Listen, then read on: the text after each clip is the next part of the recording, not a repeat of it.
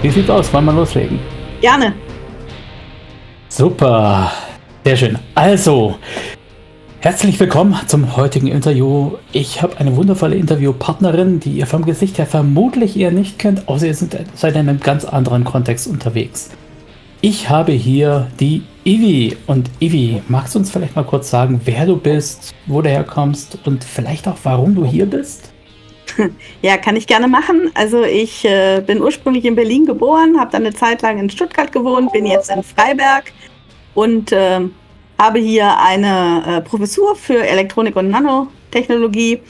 Ähm, und äh, wir haben uns kürzlich auf einem Con kennengelernt und da hast du gefragt, ob ich nicht mal ein bisschen was äh, auf dem Podcast erzählen möchte. Vielleicht so ein bisschen Tech-Fachsimpeln oder ähnliches. Ja, und deswegen bin ich hier.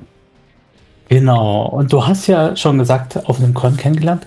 Das heißt, du bist auch Rollenspielerin und da interessiert uns natürlich immer, wie lang schon, wie bist du dazugekommen, welche Systeme, was reizt dich da besonders und welcher Spielertyp bist du natürlich? Ja, ähm, spielen tue ich seit äh, 91, ähm, habe dort im Studium angefangen. Da gab es so ein paar verrückte Biochemiker, die gesagt haben, das muss ich unbedingt mal probieren. Ich hätte eigentlich schon viel früher spielen sollen, aber damals hat sich kein Spielleiter gefunden, da war ich 14. Ähm, deswegen musste es also bis zum Studium warten.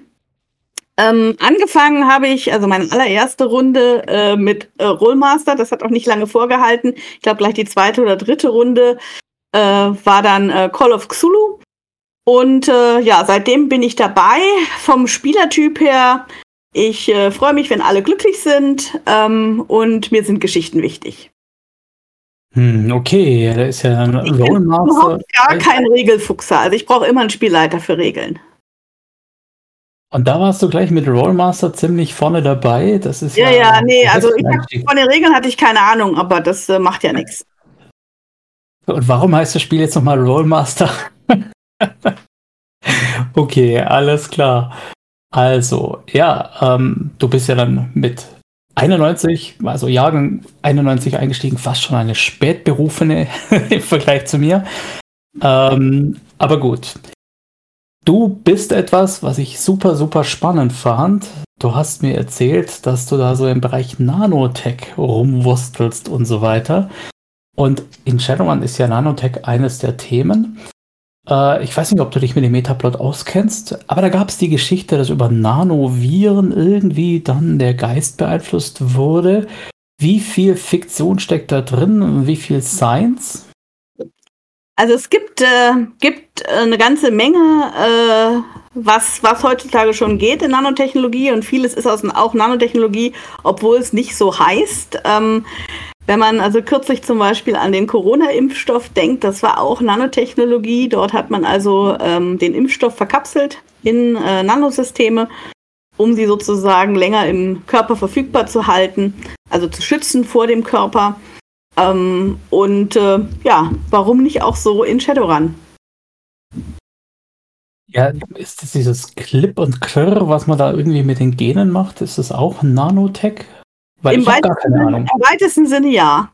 Im weitesten Sinne mhm. ja. Also im Prinzip ähm, alles, was äh, mit Strukturen kleiner 100 Nanometer zu tun hat, wird de facto als Nanotechnologie bezeichnet.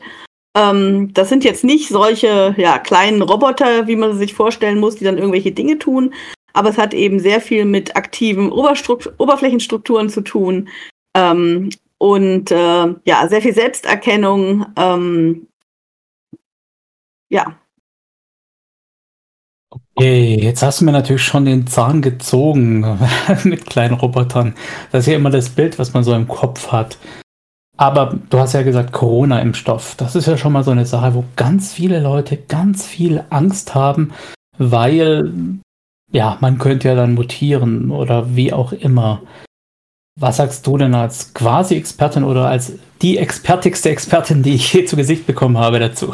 Ja, also ich habe mich impfen lassen und ich hatte sehr viel Vertrauen in das, was die Technik uns da bietet. Ähm, das ist äh, nichts anderes als äh, viele Stoffe, die sowieso im Körper verfügbar sind, in einer gewissen Art und Weise neu zusammengestellt. Und ich hatte überhaupt gar keine Bedenken, dass dort irgendetwas durch den Impfstoff passieren wird. Jetzt gibt es aber immer das Thema mit Nanotech, dass die durch die Blut-Hirn-Schranke durch können, dass da keine Langzeitforschungen da sind und so weiter und so weiter. Ähm, kannst du dazu was sagen? Ja. Weil ich bin völlig blank. Ich bin auf Genau, Linie. also das, das ist äh, in der Tat natürlich richtig. Ähm, man muss bei Nanotechnologie sehr, sehr differenziert daran gehen, ob es gefährlich ist oder nicht. Jeder USB-Stick heutzutage ist äh, Nanotechnologie. Und ja klar, wenn man den verschluckt, kann der auch gefährlich werden. Aber im weitesten Sinne ist jetzt ein USB-Stick meines Erachtens erstmal äh, ungefährlich. Ja? Äh, es gibt aber auch andere äh, Materialien, die in Richtung nanoskalig geht, die brandgefährlich sind, wie zum Beispiel das Asbest. Das heißt, äh, man kann ähm, das nicht pauschalisieren. Also man muss sehr genau schauen, welche Materialien, in welcher Größe, in welcher Form bringe ich wie in den Körper ein und auch in welchem Zustand ist der Körper. Ähm, üblicherweise ist der Körper ziemlich gut geschützt gegen ähm, Eindringen ähm, aller Art. Also man hat sehr gute Barrieren im Körper. Blut-Hirn-Schranke ist eine. Äh, man hat aber auch die Darmbarriere, man hat die Hautbarriere. Und wenn die intakt sind, ähm, ist die Wahrscheinlichkeit einer Aufnahme ähm, ja, deutlich reduziert, muss man sagen. Es gibt aber natürlich auch mhm. Tierversuche mit Nanomaterialien, ähm, die ja auch belegen, dass dort Schäden auftreten können. Die Frage ist jetzt, wie viel Nanomaterial kriege ich in meine Zellen rein ähm, und ähm, wie übertragbar ist denn eigentlich der Tierversuch auf den Menschen? Und äh, das sind Sachen, die einfach unklar sind. Bei mir im, mhm. im äh, täglichen Alltag, äh, wir versuchen uns ähm, ja, sehr differenziert vor äh, Nanomaterialien zu schützen. Wir versuchen sie nicht luftgetragen ähm, zu verwenden, also keine Stäube, keine Pulver, äh, weil wenn man die hat und die in der Luft sind und äh, die eben nicht zu Boden sinken, dann muss man sie eben einatmen, weil das Atmen kann man eben nicht einstellen. Man muss, kann dann eben nur mit einer Schutzmaske oder ähnlichem ähm, dort mitarbeiten. Dort helfen übrigens auch die Corona-Masken, die FFP2-Masken relativ gut. Ähm, bei Flüssiggeträgerten ist das eher harmlos, weil die kommen ja aus der Flasche nicht raus. Also wenn ich die in, in Flüssigphase. Aber die gasen auch immer aus, oder? Das sind Moleküle, die ausgasen. Das habe ich bei jedem Lösungsmittel auch. Also da mhm. ähm, hab, also dass Nanotechnologie aus einem Lösungsmittel raushüpft, ist eher unwahrscheinlich, ja. Also wenn ich dort ein Objekt habe oder ein Material. Ähm, was manchmal noch gefährlich sein kann, ist, wenn man Kompositmaterialien hat, also diesen klassischen, ich sag jetzt mal Tennisschläger, der irgendwie äh, äh, mit Carbonanotubes verstärkt ist, um irgendwie leichter und bessere Performance zu haben. Ähm, wenn der kaputt geht, können natürlich Nanomaterialien freigesetzt werden, aber vor, sag mal, flüssigen Nanomaterialien kann man sich relativ gut schützen, vor Gasphasen Nanomaterialien eben nicht. Und äh, was man auch wissen muss, ist, dass Nanomaterialien auch kein neues Phänomen sind. Also wenn man sich anschaut, ähm, manchmal sieht man ja so einen roten Staub äh, auf den Autos, wenn irgendwie mal wieder so ein Sahara-Wind irgendwie äh, mhm. roten Sand drüber geblasen hat oder auch äh, Vulkanasche. Das sind auch Strukturen, die äh, zum Teil deutlich kleiner sind als ein Mikrometer und eben auch entsprechend als Nanotechnologie oder als Nanomaterialien gefährlich werden könnten. Auch diejenigen, die äh, vielleicht in Gebieten wohnen, wo zum Beispiel die Feinstaubproblematik äh, äh, groß ist, ähm, auch da äh, ist genau das exakt das Problem, nämlich kleine Partikel, kleiner ein, ein Mikrometer. Ähm, klingt, man sagt dann Feinstaub, aber de facto ist es auch äh, meistens Nano, Nanokohlenstoff, ja. Okay, das ist mir jetzt gerade schon aufgefallen. Also du, du hast jetzt erstmal das Asbest genannt, das ja irgendwie in den 60er, 70er Jahren verbaut wurde und spätestens seit den 80er, 90er wissen wir, dass es Pfui ist. Das, das ist, ja was. Das weiß man schon viel länger, interessanterweise. Weiß man schon viel okay. länger. Also, dass das schädlich ist, weiß man schon seit ungefähr 100 Jahren. Ist trotzdem verbaut worden, weil es eben einfach super Eigenschaften hatte. Okay, das ist jetzt aber nichts, was du beforschst. Und du, du hast ja auch erzählt, dass in, ähm, keine Ahnung, kohlenstoffgebundenen Tennisschlägern Nanopartikel drin sind. Das sind ja erstmal Sachen, wo ich jetzt nicht drauf kommen würde und wovor der Normalbürger auch keine Angst hat. Aber dieses, keine Ahnung, Schuhschutzspray mit Silber-Nanopartikeln, die sind dann plötzlich was, wo die Leute davor Angst haben, weil eben auch Nano explizit dabei steht. Musste man das früher nicht sagen oder warum steht bei Tennisschlägern nicht drauf. Muss man heute, glaube ich, immer noch nicht sagen. Es gibt auch viele Nano Nanostrukturen, die in Lebensmitteln drin sind, die auch nicht deklariert werden.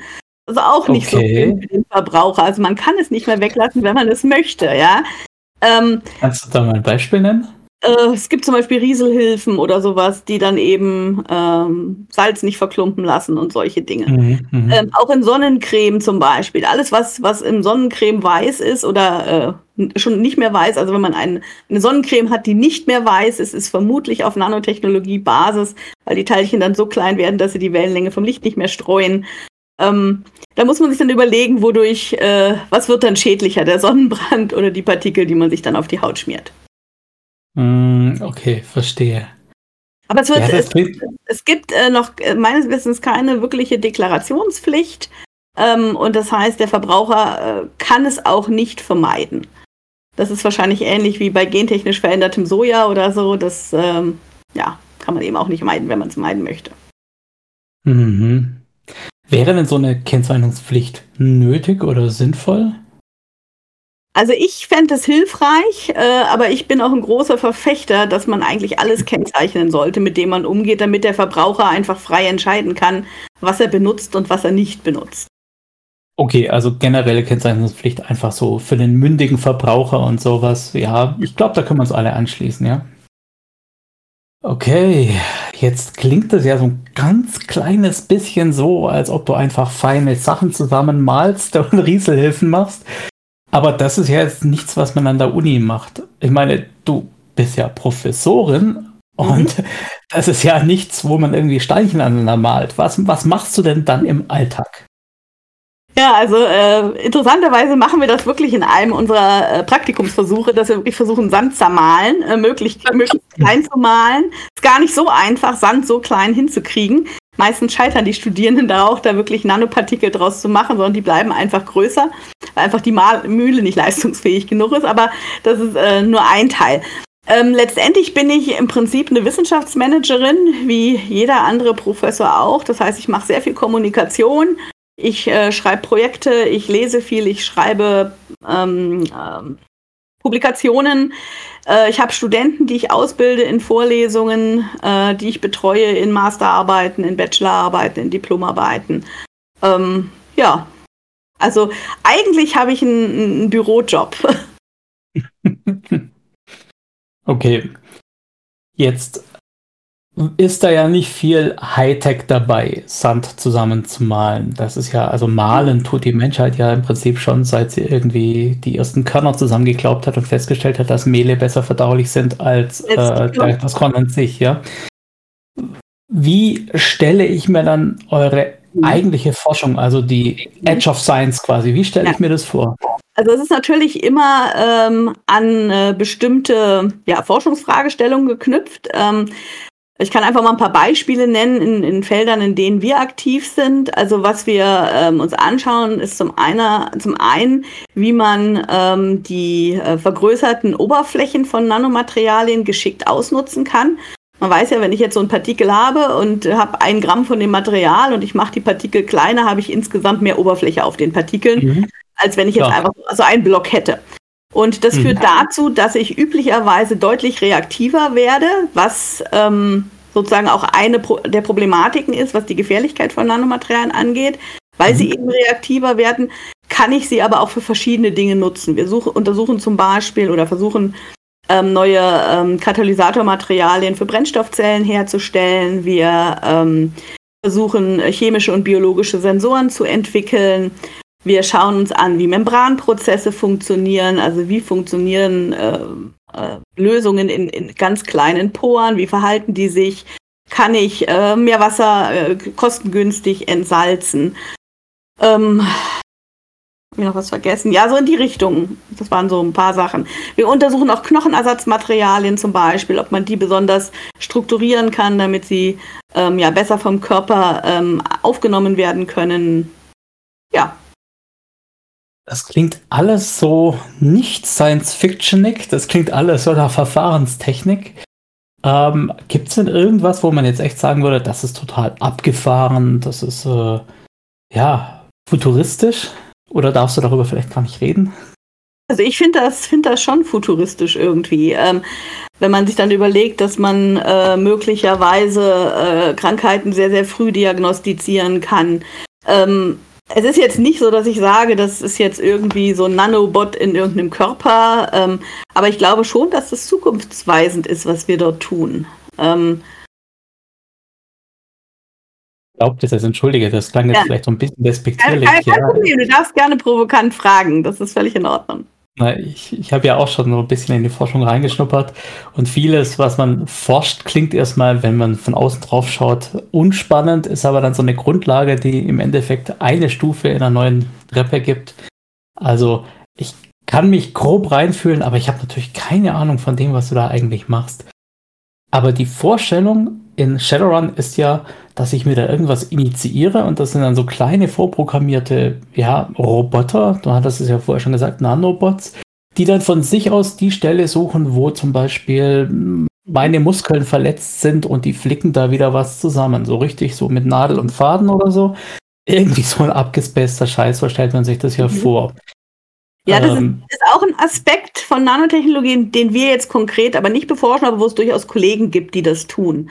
Das sind dann keine Nanobots, sondern eben wieder Nanoobjekte, die speziell funktionalisiert sind, die sich zum Beispiel einen Tumor suchen können und dann dort gezielt am Tumorort Wirkstoffe freisetzen können. Ähm, Partikel, die ich über Magnetfelder durch den Körper dirigieren kann. Ähm, ja. Mhm. Okay, ja, also klar, dann, dann haben die quasi einen magnetischen Moment und du kannst sie da durchfahren und an ihrer Zieldestination quasi freilassen. Und dann docken die da an Rezeptoren oder? Genau, du, kannst, äh, du kannst sie zum Beispiel, es gibt zum Beispiel, wenn du eine Tumorzelle hast, die hat auf der Oberfläche bestimmte Proteine, da kann man sozusagen Erkennungseinheiten anbauen und dann äh, hockt zum Beispiel der Partikel dort. Dann kann man äh, ein magnetisches Wechselfeld anlegen, dann fängt er an sozusagen sich immer Magnetfeld auszurichten ähm, und sich zu also bewegen. Wie eine Mikrowelle quasi, ja. Genau, wie eine Mikrowelle, genau. Bewegt sich, wird dadurch warm und dadurch wird dann zum Beispiel das Tumorgewebe zerstört. Ja. Mhm. Oder du hast halt äh, eine, eine kleine Kapsel, wo du irgendein Medikament hast, was dann dort eben vor Ort zum Beispiel durch eine äh, pH-Wertänderung, weil in den Zellen der äh, pH-Wert eher ein bisschen sauer ist im Gegensatz zu einer gesunden Zelle, dann eben dort freigelassen wird. Also es gibt äh, einige Nanotechnologen, gerade im Medizinbereich, die sich das auch äh, sehr genau anschauen. Hm, also es ist ja weg von Roboter mit so einer Art künstlichen Intelligenz, selbststeuernd oder sowas, sondern eher hin zu Robo Rally, wo ich quasi mit meinen Karten vorprogrammiere, wo derjenige hin muss und dann hoffe ich das Beste. Ja, ja.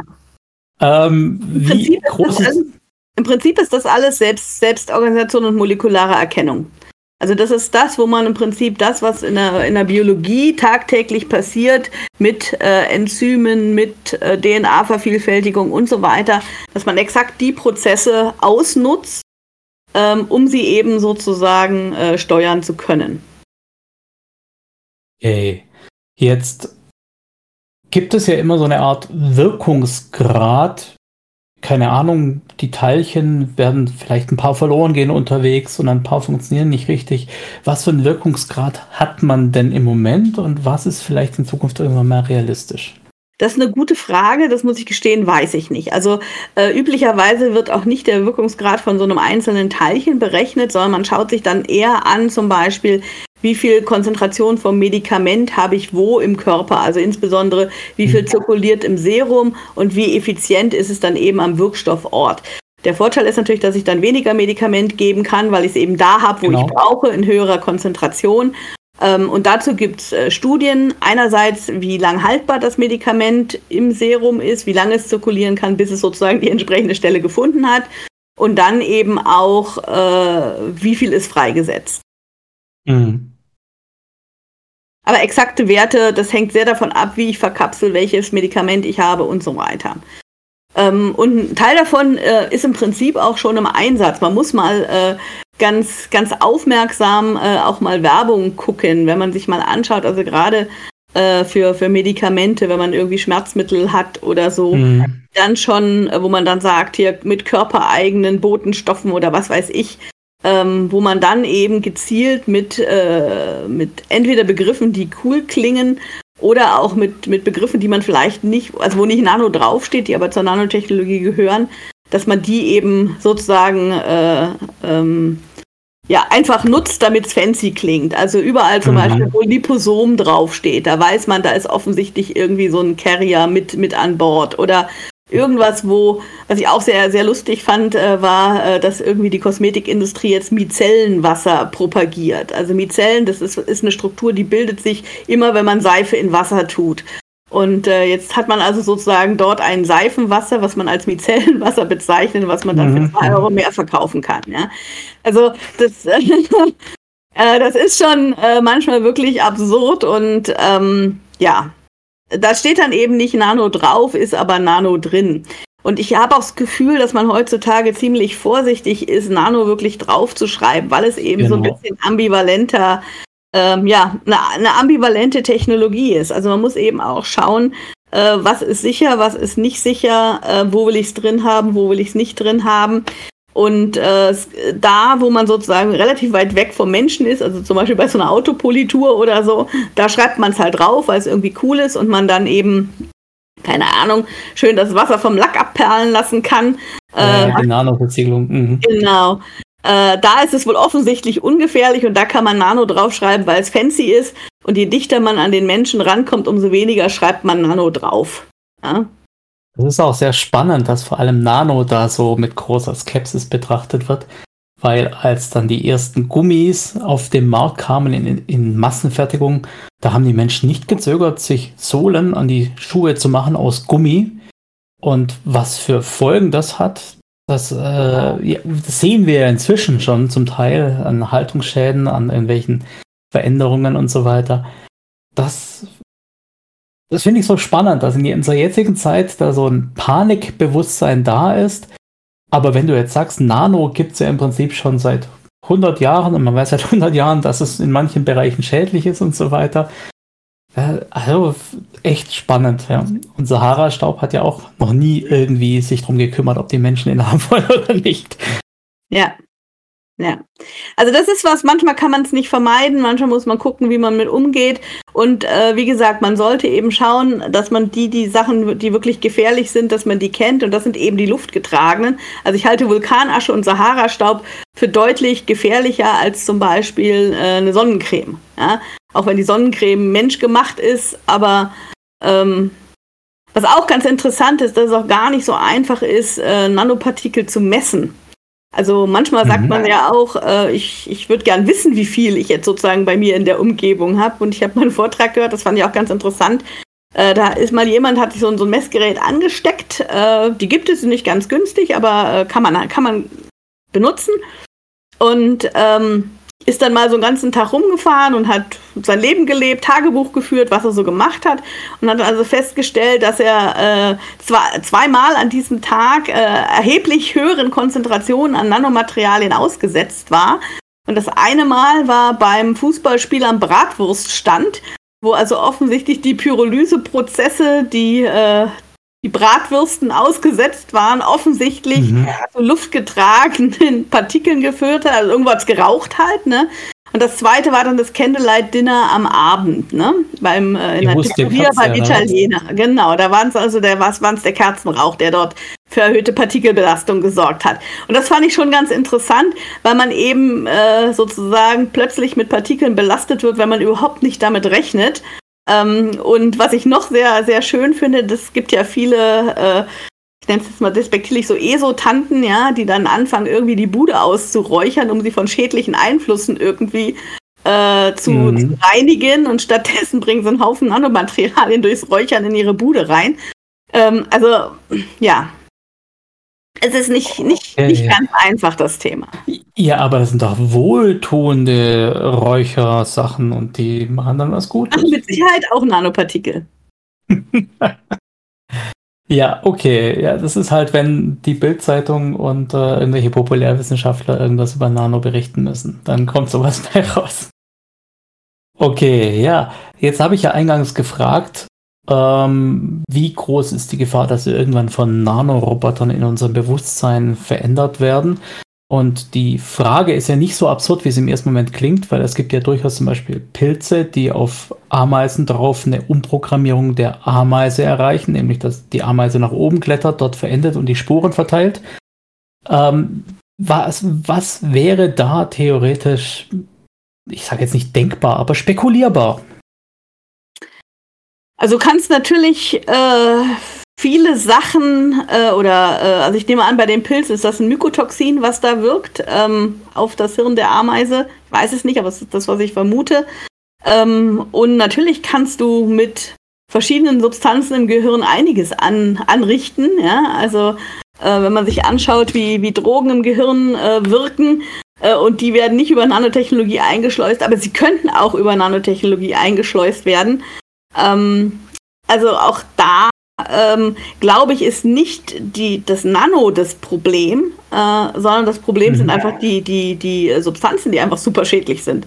Ja, und ähm, das sind nicht nur Drogen, aber eben auch äh, ja, Toxine, die schon in kleinster Menge irgendwie äh, dafür sorgen, dass dein Atem stockt oder dass ähm, ja, deine Muskeln erschlaffen oder was auch immer, oder du eben Hallus kriegst. Ne? Also das ist und die, die Substanzen kannst du äh, in den Körper einbringen und ähm, da brauchst du nicht mal Nanotechnologie dazu. Also wenn du die Blut-Hirn-Schranke mhm. überwinden willst, dann äh, ziehst du dir das Zeug durch die Nase, weil da hast du keine Blut-Hirn-Schranke, da hast du über den Geruchsnerven direkten Zugang. Also äh, ich, ich glaube, dass du, dass du äh, durchaus, äh, ja, du kannst es umprogrammieren nennen, du kannst es auch komische Verhaltensweisen nennen, die der Mensch dann an den Tag legt, wenn er denn bestimmten Substanzen ausgesetzt wird. Ob das Nano da das Problem ist, das weiß ich ehrlich gesagt nicht. Okay, jetzt ist natürlich so Atem stocken lassen oder Muskeln erstarren lassen jetzt nichts, was wirtschaftlich nutzbar ist. Und wenn wir über Shadowrun nachdenken, dann sind das ja immer böse Konzerne, die irgendwas wissenschaftlich, äh, wirtschaftlich nutzen wollen. Das heißt, das interessiert uns jetzt alles mal nicht so. In dem Beispiel war es ja so eine Art bewusstseinsverändernde, so eine Hive-Mind bildende äh, Substanz. Ist denn irgendwie, wenn auch spekuliert, sowas denkbar, dass man sagt, ich gehe jetzt gezielt ins Aggressionszentrum, in die Amygdala und äh, triggere gewisse Gefühle oder sowas? Also ich denke, dass es Substanzen gibt, die das können bin keine Pharmazeutin, aber wenn ich mir anschaue, was man heute im, im Sinne von äh, Antidepressiva und ähm, auch in Medikamenten, die in die Gehirnchemie eingreifen, forscht, also ich glaube, da ist einiges möglich. Ob das dann von Konzernen ausgenutzt werden kann, weiß ich nicht. Ich meine, ähm, das beste Beispiel, wie man mit sowas sozusagen und Umprogrammierungen äh, Geld machen kann, das ist ja die Opioidkrise im Mittleren Westen. Ne? Äh, in den USA, wo man eben im Prinzip ein vermeintlich harmloses Schmerzmittel äh, als mhm. Smarties äh, weit übers Land ausgebracht hat und dann festgestellt habe, ups, äh, der halbe mittlere Westen ist jetzt süchtig und es kommt zu äh, Überdosen und so weiter. Und äh, ja, also das, also ich glaube, wenn ich mit irgendwas Geld machen kann, glaube ich, sind suchterzeugende Substanzen die bessere Variante. Ja, vorne mit dabei, auf jeden Fall, ja. Als irgendjemanden umzuprogrammieren.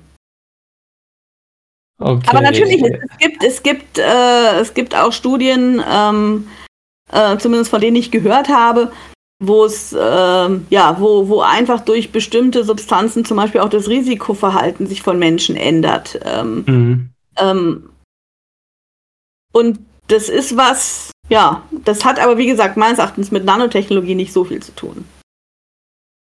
Also, liebe Shadowrun-Gemeinde, vor dem kognitiven Fragmentation-Syndrom haben wir momentan mal keine Angst, sagt zumindest unsere Expertin hier. So, jetzt hast du aber gerade schon gesagt, du bist keine Pharmazeutin.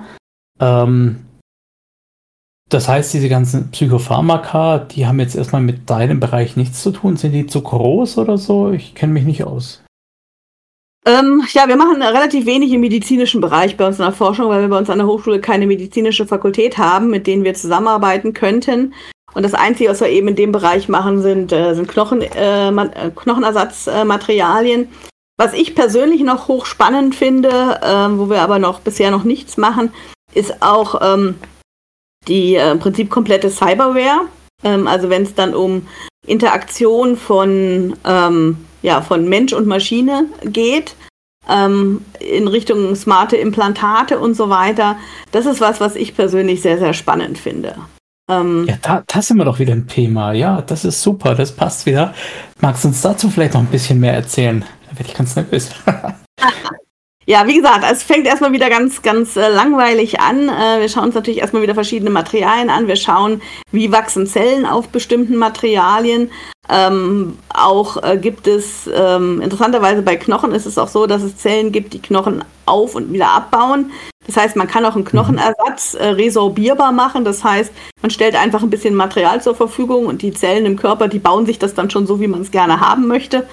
Ähm, man kann das natürlich aber auch vorstrukturieren, damit es eben besonders gut funktioniert. Man kann dort Substanzen einbringen, dass es besonders gut anwächst.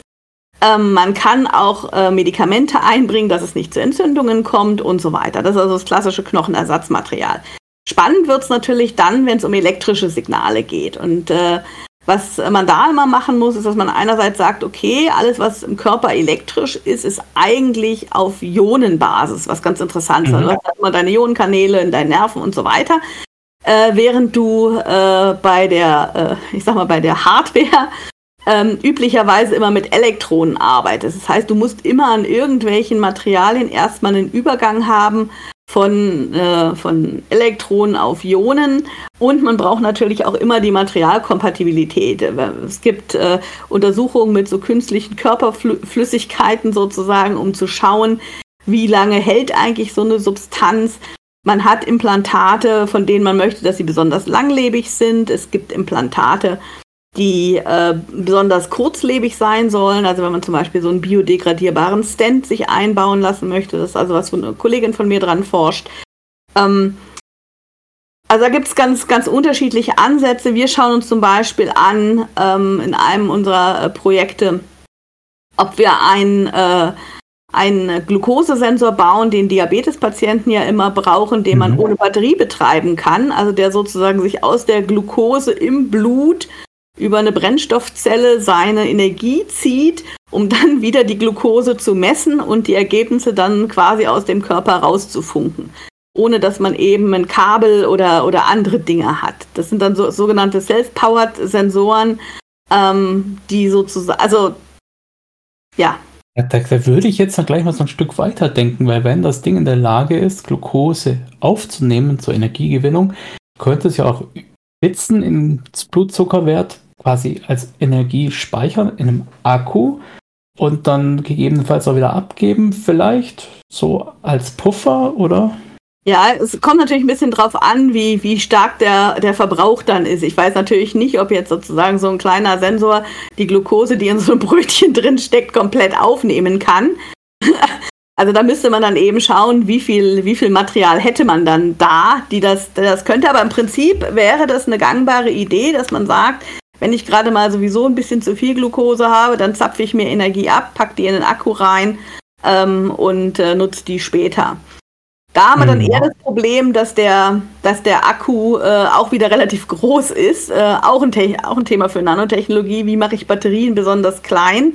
Dadurch, dass ich wieder Material mit großen Oberflächen verwende. Auch wieder Nanotechnologie-Thema. Sind wir da im Bereich der Graphenstrukturen? Genau, zum Beispiel. Also es gibt, gibt äh, viele, viele Kollegen, die ähm, Graphen ähm, schon sich angucken. Auch wir haben schon mit Graphen gearbeitet. Wir haben uns Kompositmaterialien angeschaut, äh, wir haben uns angeschaut, was das für sensorische Eigenschaften hat. Ähm, Im Moment versuchen wir gerade, das ist auch ganz interessant, äh, mit Graphen eine durchstimmbare Lichtquelle zu entwickeln. Ähm, also ganz unterschiedliche Sachen kann man damit machen und ähm, ich glaube, das ist auch noch nicht äh, Ende der Fahnenstange. Ja, das habe ich gerade noch so am Ende meines Physikstudiums mitbekommen, dass da die Graphen-Sachen gerade ziemlich hypen und was da mit den Buckyballs alles funktioniert. Das ist ein spannendes Thema, ja. Aber ich weiß viel zu wenig, als dass ich jetzt da was fragen könnte. Da blamiere ich mich dann nachher nur. Ähm, also, wir, wir sind gespannt, wie es da weitergeht. Äh, wie wie sieht es denn aus? Gibt es denn, sag ich mal, echte Schnittstellen? Sowas wie USB-Anschluss am Körper? Ist sowas denkbar? Oder ist das allein vom, vom ich sage jetzt mal, Hygienestandard schon schwierig? Also ich denke, dass das im Prinzip machbar ist. Ähm, es gibt ähm, ja schon ganz viele äh, Elektroden, die auch äh, im Körper implantiert sind, um Nerven zu stimulieren. Ähm, insofern, man muss sich natürlich immer anschauen, wie lange geht das und wie biokompatibel ist das. Aber im Prinzip ist es möglich. Ähm, auch die, die heutige äh, Implantat- und Orthopädietechnik, die ist da schon äh, sehr, sehr weit. Ich könnte mir auch vorstellen, vielleicht jetzt nicht in den nächsten äh, fünf Jahren, aber dass es irgendwann auch wieder möglich ist, auch äh, Nervenzellen entweder gerichtet wachsen zu lassen oder auch wieder zu reparieren, um zum Beispiel ähm, ja äh, entweder abgetrennte Gliedmaßen oder Querschnittsgelähmte wieder äh, vernünftig äh, sich bewegen lassen zu können. Also das könnte ich mir vorstellen. Auch, auch die Geweberegeneration, da gibt es äh, viele große Forschungsfelder. Ähm, wenn man also mal irgendein Gliedmaß verloren hat, äh, ob man das sozusagen ähm, äh, ja auch wieder ähm, ja, künstlich herstellen kann. Eine Kollegin, die hat mal versucht, ein Ohr 3D zu drucken, äh, hat also einen, einen, Kollagen genommen, hat sozusagen dann äh, diesen, diese Form von dem Ohr 3D äh, gedruckt und äh, dann angefangen, dort sozusagen äh, Körperzellen drauf zu besiedeln. Also äh, so Geweberegeneration, künstliche Herzen, künstliche Leber, da gibt es unglaublich viele Projekte. Ähm, nicht bei mir, aber ähm, muss man sich einfach nur mal ein bisschen informieren. Spannend, sehr spannend. Okay, cool. Aber wie gesagt, da bin ich nicht so fit, als dass ich da jetzt wirklich gezielt fragen könnte. Wo ich fit bin, ist im Bereich Rollenspiel und da hast du ja auch noch so ein bisschen was im Hintergrund. Du bist ja Teil des Nexus und auch wenn man den Begriff, also ich kenne es ja sowieso, aber ich tue jetzt mal, als ob ich es nicht kenne. Wenn man den Begriff ab und zu in Facebook liest, dann habt ihr mal dort was, mal dort was, mal hier was. Was ist denn bitte der Nexus? Das ist eigentlich ein, äh, ein Verein, der äh, nennt sich, oder dessen Vereinszweck ist äh, Förderung der fantastischen Kultur. Wir sind gemeinnützig und eine, ein großer Teil unserer Arbeit ist eben, fantastisches Rollenspiel zu machen. Wir haben verschiedenste Veranstaltungen, wir haben lokale äh, Conventions vor Ort, wir haben aber auch ganz, ganz viele Wohlfühlcons, äh, die wir machen. Ähm, ja, wir versuchen das Hobby zu verbreiten. Wir haben äh, Zusammenarbeiten mit Bibliotheken, äh, wo wir Rollenspielrunden anbieten. Wir haben äh, an verschiedenen Universitäten Runden, die wir anbieten. Also ähm, wir sind eigentlich äh, ein relativ normaler, ähm, kleiner, relativ kleiner Verein sogar erstaunlicherweise ähm, mit äh, einer ganzen Menge Aktiven, die ja Sachen machen. Ähm, wenn man sagt, wo sind unsere Schwerpunkte, dann würde ich sagen, äh, definitiv auf den, auf den Wohlfühl-Conventions, also wo man wirklich wie so eine Art Rollenspiel Urlaub macht. Ähm, aber natürlich auch äh, ähm, regional in Berlin, wo wir ursprünglich herkommen. Ich dachte, er kommt ursprünglich aus Stuttgart. Nee, das ist nur unsere Projektgruppe.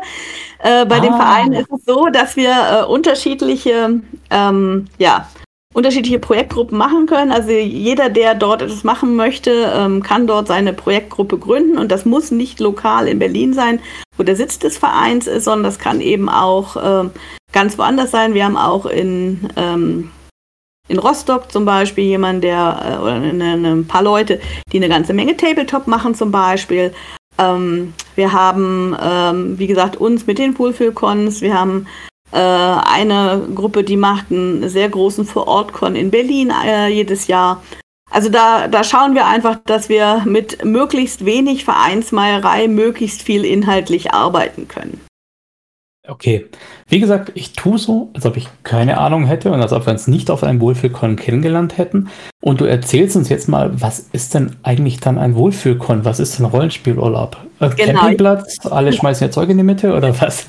Vielleicht äh, erkläre ich mal, wie es dazu gekommen ist, dass wir die Dinger überhaupt veranstaltet haben. Sehr das gerne, war ja. äh, so Anfang der 2000er. Da haben wir also unseren ersten gemacht in 2004. Ähm, und da waren wir alle so in dem Alter, wo wir gesagt haben, so diese ganz klassischen großen Cons mit, weiß ich nicht, schlafen in, in Tonhallen und äh, spielen an Biertischen, äh, das ist irgendwie nicht mehr so das, was wir wollen. Und wir wollen auch, dass unsere Mitspieler mhm. regelmäßig duschen. Also müssen wir also auch Duschen äh, zur Verfügung stellen. Und dann haben wir uns mal so überlegt, äh, wie denn so für uns ein Con aussieht. Und insbesondere auch für uns als Orga, weil wir wollen ja zwar äh, eigentlich ja den Con besuchen und ihn nicht organisieren. Und äh, mhm. sind dann eben auf die Idee gekommen zu sagen, okay, wir schauen mal ähm, und mieten uns ähm, Gruppenhäuser die meistens von einem kirchlichen Träger sind, muss aber nicht sein, äh, wo wir dann eben ähm, ja, uns von, die kürzesten bei uns sind so drei bis vier Tage bis zu einer Woche einmieten, ähm, üblicherweise rundum versorgt werden, äh, im Idealfall Einzel- oder Doppelzimmer haben, mit Dusche auf den Zimmern, ähm, wo wir verschiedene äh, gemeinsame Spielräume haben wo wir ja, Rollenspiel machen, Brettspiel machen, gemeinsam spazieren gehen. Manche von unseren Veranstaltungen sind auch Selbstversorgerkons, das heißt, da kochen wir auch gemeinsam ähm, und verbringen einfach eine gute Zeit. Kann ich so bestätigen, ja. War auf jeden Fall spannende Sache. So, und jetzt seid ihr ja quasi so ein Meta-Verein, der so überall seine Metastasen ausbildet.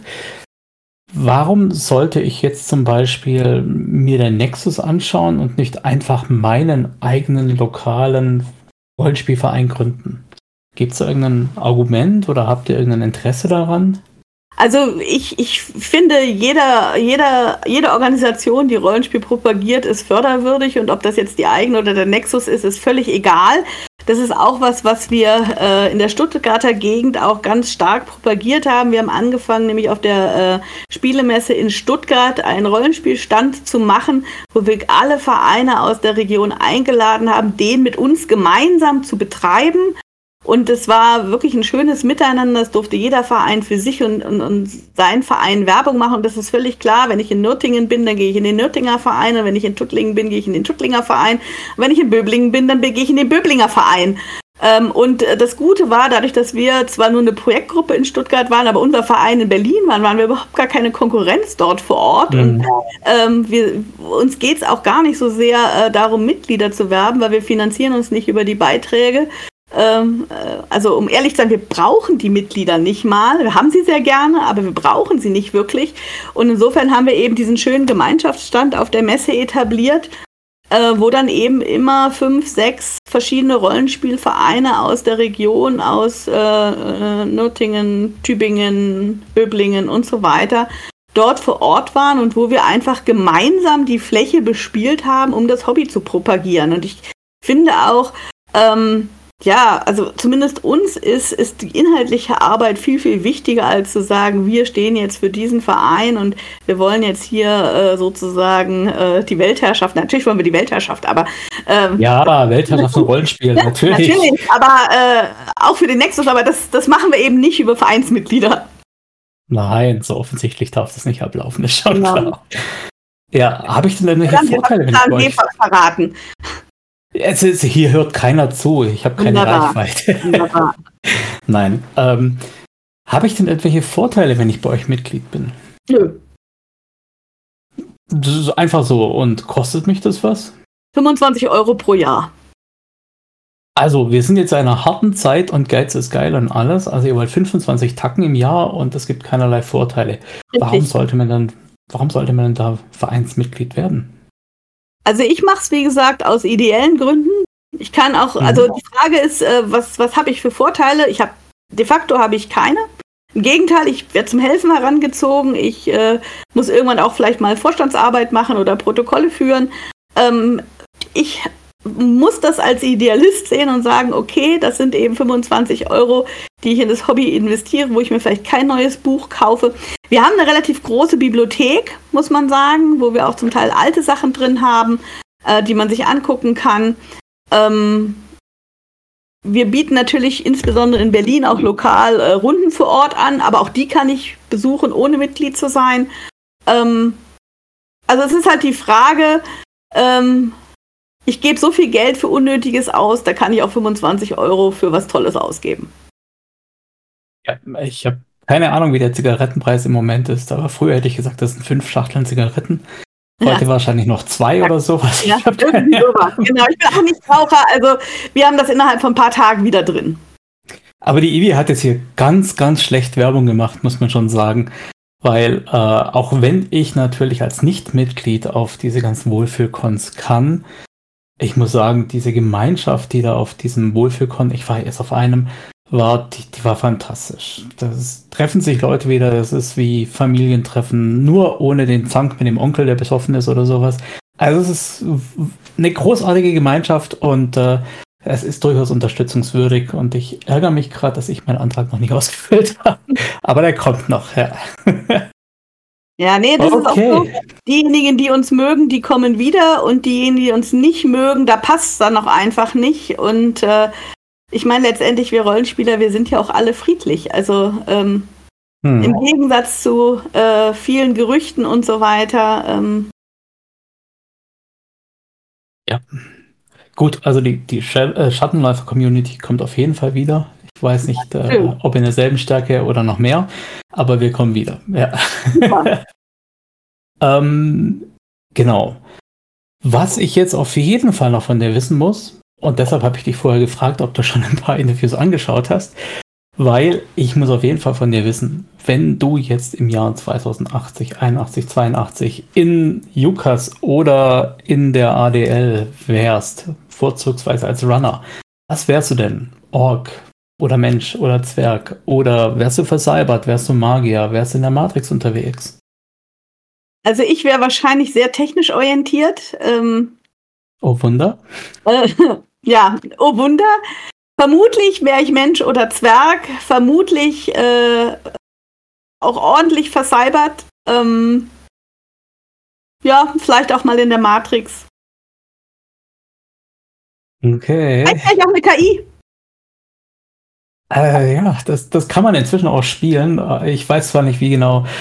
Äh, lassen wir das, lassen wir das. äh, es gibt ja viele Dinge, wo ich mich gerade noch so ein bisschen frage, wer möchte das spielen. Aber es gibt immer Leute, die es wollen. Also insofern vielleicht auch eine KI. Genau, ja. das ähm, war jetzt, sage ich jetzt mal, vielleicht für viele ein bisschen viel Technik, ein bisschen viel Theorie oder sonst irgendwas. Aber ich fand es wahnsinnig spannend, Du hast äh, wahrscheinlich noch viel mehr, was du uns erzählen könntest. Und ähm, wenn ich, wenn es erlaubt ist, darf ich noch eine Frage nachschieben, weil eigentlich frage ich die Shadowrun-Frage immer am Schluss. Aber ich muss es jetzt trotzdem mal fragen. Also, du als Professorin in einem technischen Feld, wie geht's dir da damit? Ja, ich bin eine moderne Heldin. Ja, das, deshalb bist du ja unter anderem auch hier. Ich meine, Kriegst du irgendwas äh, an Erfahrungen mit? Wirst du in irgendeiner Weise schräg angeguckt auf, auf äh, Veranstaltungen, Symposien oder sowas? Eigentlich nicht, aber ich werde äh, dauerhaft unterschätzt. Unterschätzt oder ignoriert. Wenn das es nicht sofort klar ist. Also äh, das ist dann, wenn man zum Beispiel mal auf so einer Konferenz ist, man steht vor so einem Poster, präsentiert das, dann kommt so ein Herr mittleren Alters und äh, fragt dann äh, sozusagen, ich habe schon ein bisschen graue Haare, ne? Fragt dann, äh, ob ich denn auf dem Thema promoviere und ich ihm dann mit breitem Lächeln antworte, nein, ich leite das Institut. Ähm, das ist schon, ja, eine Erfahrung wert. Oder ich war auch mal auf einer, auf einer Gala, äh, da gab es so Häppchen und so weiter. Da wurde also A, erstmal dauerhaft mein Freund gefragt, was denn sein Fachgebiet ist. Also es waren nur Professoren da. Und ich war also offensichtlich die Begleitung und er war der Professor und äh, er hat das natürlich ordnungsgemäß richtig gestellt, aber es ist niemand auf die Idee gekommen, dass ich die Professorin sein könnte und er die Begleitung. Zugegebenermaßen, er sah in seinem Anzug auch sehr schick aus. Ähm, Auch also das, ein großer Mann, muss ich dazu sagen. Ja, ja, ein imposanter Mann. Äh, auch die Fotos, die vorher beim Sektempfang gemacht wurden, ne? äh, eher strahlend, lächelnd, scharf gestellt in der Mitte des Fotos. Ich in meinem blauen Abendkleid, unscharf im Vordergrund. Ähm, also sowas passiert ja. natürlich schon. Ja, ist das nicht irgendwie, also was passiert da in dir? Hast du da schon so innerlich den Nerd Rage im Rucksack offen oder wie? Nö, nicht. Also ich äh, meistens schaffe ich es ganz gut, das zu ignorieren. Ich finde das dann auch amüsant. Also gerade wenn man dann auch noch ein bisschen schlagfertig antworten kann äh, und dann äh, sozusagen diese Rollenmuster aufbrechen kann. Ähm, aber ja, so ist es halt. Also was, was, was will man gegen tun? Ich meine, das ist, ist so, dass man äh, im Prinzip ähm, eigentlich viel mehr weibliche Helden braucht. Und zwar äh, nicht nur im Rollenspiel und auch im Alltag, sondern eben auch in Wissenschaft und Forschung und aber mhm. auch in auch in, in äh, Filmen und auch in Videos. Wenn ich mir anschaue, äh, wie viel, wie viel Heldinnen äh, im Bereich Fantasy gibt es wirklich, die kann man wahrscheinlich an einer Hand abzählen, ja. Naja, mir fällt jetzt spontan Xena ein und. Hm. Ja, da hat ja. man Xena, dann hat man, äh, wie heißt sie, die Katrina von Tribute von Panem. Äh, Katniss Aberdeen, ja. Mhm. Ja, genau. Dann hat man, äh, ja, keine Ray, Ahnung. Ray Skywalker, ja. Ja. Okay, ich, ich weiß, worauf du raus willst. Ja, das ist natürlich so ein gewisses Problem. Äh, wobei im Film oder in den Medien habe ich das Gefühl, passiert deutlich mehr wie in der Wissenschaft, was natürlich auch daran liegt, dass man Film schneller produziert, wie man eine Forscherin nachzüchtet, ja. Äh, und ich, ich finde, du machst ja schon unheimlich viel dadurch, dass du als Professorin an der Speerspitze stehst und ein Institut leistet, le leitest. Also ich, ich denke, das macht schon auch vielen ähm, ja, ja, jungen Menschen also, was, Mut. Was, was, man auch sieht, ist, dass im Gegensatz zu äh, verwandten Lehrstühlen habe ich eine deutlich höhere Frauenquote. Also ich glaube, dass das Rollenmodell sein und vorne zu stehen und sagen, okay, offensichtlich eine Frau kann das, auch die jungen Mädels dazu animiert zu sagen, okay, vielleicht kann ich das auch. Also ich glaube, dass das wirklich wichtig ist. Ich könnte mir auch vorstellen, wenn ich sage, ich möchte in dem Bereich äh, studieren und ich habe die Wahl zwischen dem Institut mit dem männlichen Professor und dem Institut mit dem weiblichen Professor, dass ich dann eher den weiblichen Professor wählen würde. Die Professorin, einfach weil eben ich mich da besser aufgehoben und vielleicht gesehen fühlen würde. Also glaube ich schon. Genau, so ist es mit den Heldinnen eben auch. Also ich glaube, dass wir auch da in Film und Fernsehen mehr starke weibliche Hauptrollen brauchen. Insbesondere auch im Fantasy- und Science-Fiction-Bereich. Ja, ja. Können wir alle als Spielleiter natürlich dran arbeiten, dass wir da ein bisschen mehr drauf achten. Ähm, eine Sache würde ich dich noch gerne fragen, und zwar Rollenspiel und Kirche ist, ist immer so, so ein Spannungsfeld. Und ihr habt ja gesagt, du bist oder ihr seid hauptsächlich bei kirchlichen äh, Häusern untergekommen bisher. Gab es denn da irgendwelche Vorkommnisse, irgendwelche spannenden Anekdoten oder vielleicht Ablehnungen gleich im Vorfeld? Nee, eigentlich nicht, interessanterweise. Also, ähm, es ist ja auch nicht so, dass jedes Rollenspiel sofort äh, satanistisch ist und die Kirche verteufelt. Ganz im Gegenteil, ja. Ähm, also ich, ich glaube, dass die äh, dort sehr, sehr tolerant sind. Ähm, ich, vielen äh, Organisationen ist es wichtig, dass wir gemeinnützig sind. Mhm. Und ähm, wir hatten in unserem letzten Haus, das war auch wieder ein kirchlicher Träger, da waren wir das erste Mal. Da hat man sich schon so ein bisschen am Anfang so ein bisschen beäugt, aber am Ende ähm, stellen die eben auch fest, wir sind auch nur liebe Menschen und ähm, ob wir dort jetzt vor Ort beten oder nicht, macht offensichtlich nicht den Unterschied. Also ich glaube, dass äh, das ist eigentlich äh, ja eine ganz wichtige Sache, ist sozusagen, äh, dass wir das, also wir haben da bisher zumindest keine schlechten Erfahrungen gemacht. Ja, es ist aber auch so natürlich, wenn dann in diesen Häusern irgendwo ein kleiner Andacht, Andachtsraum ist oder auch eine Kapelle oder so, dann nutzen wir die üblicherweise auch nicht zum Spielen. Also das ist einfach eine Frage von mhm. gegenseitigem Respekt, ähm, dass wir sozusagen, es sei denn, wir wollen diese Atmosphäre wirklich nutzen für ein Spiel, was in einem religiösen Kontext ist dann wäre das vielleicht noch was anderes, aber es, normalerweise nutzen wir die Räume nicht, auch wenn sie sehr schön üblicherweise sind und groß, ähm, sondern wir nutzen dann eben die anderen Räume des Hauses. Mhm. Klar. Und wir hatten bisher auch, wie gesagt, dort äh, keinerlei Probleme. Super. Das freut mich zu hören, dass da die vermeintlich verknöcherten Strukturen der Kirche auch in der Lage sind, inzwischen Rollenspiel zu akzeptieren.